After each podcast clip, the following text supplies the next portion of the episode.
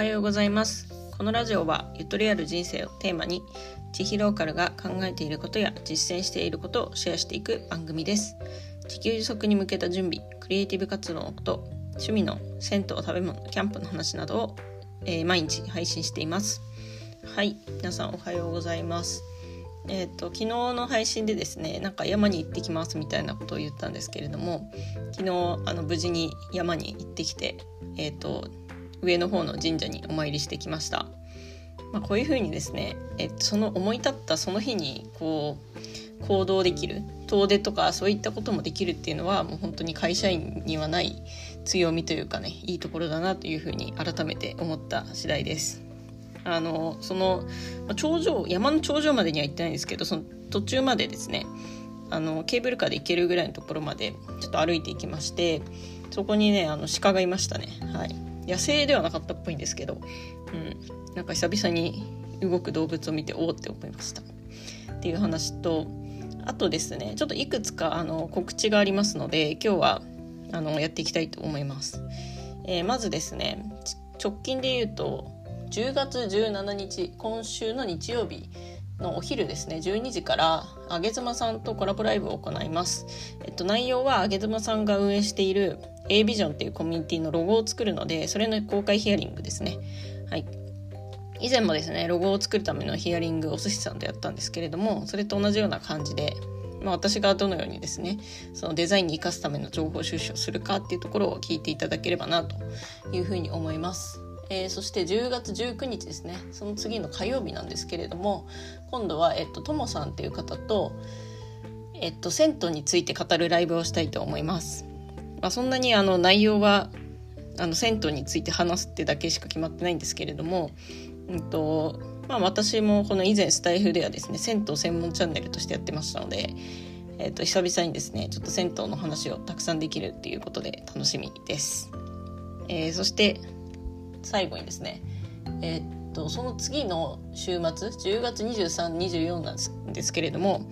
え、っと東京に行きますちょっと仕事でたまたまその東京に行く、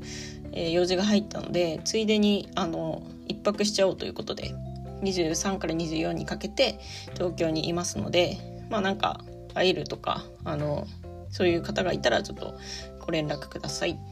はいというわけで、えー、始めていきましょう。え本日のテーマはですねミニマリストについて話したいと思いますあのよくですね私なんか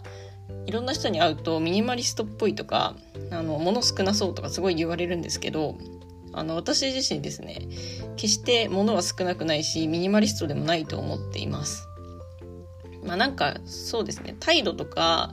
なんとなくの見た目とかがちょっとミニマリストっぽいっていうのはあるかもしれないんですけどあのですねそのものを極限まで減らしていくっていうのはなかなかできないんですよね。で私自身ミニマリストはすごく好きというか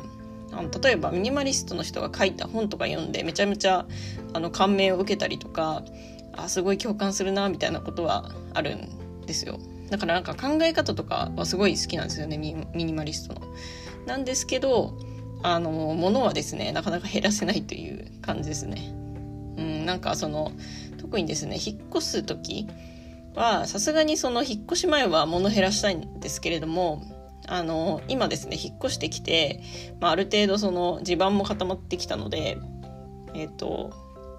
そのここでの生活をより豊かにするためのものっていうのを結構ねあの引っ越し前に捨てた以上にいろいろ買ってる気がします。はい。まあそんなにねすごい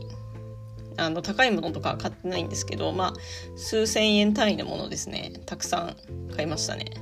はいなのでねなんか物がなかなか減らない。まあそんなにすごいお部屋っていう感じではないんですけどあの結構ねいろいろあると思いますようち。うん。例えばですねえっ、と最近買ったもので言うと、まあ、ちょっと前にお話ししたあのなんか電気で運動できるやつとかそれからこれは結構前に買ったんですけどあの電コンセント入れるとその足足を温めてくれる電気足湯みたいなのもありますしあとはそうですね昨日買ったのがあのうちまあお風呂あるんですけどえっと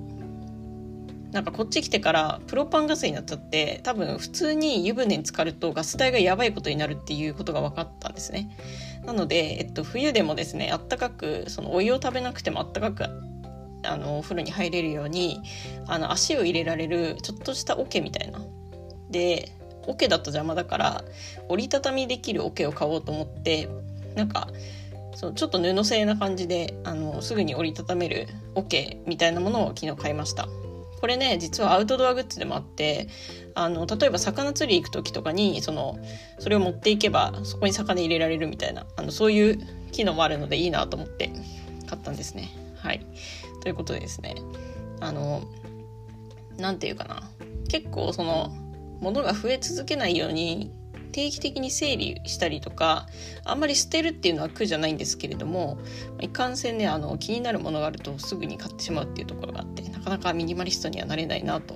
いうふうに感じている今日この頃です。やっぱ私ってミニマリストっぽいっていうなんか印象あるんですかね、うん、ちょっと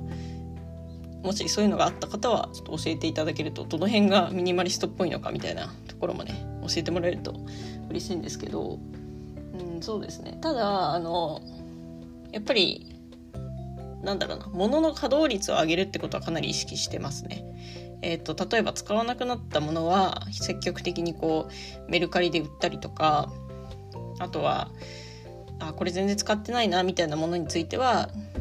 じゃあなんかどういうふうにこれをこう使い方変えれば使うようになるのかとかもしくはもう使う見込みがないのであれば捨てちゃうとか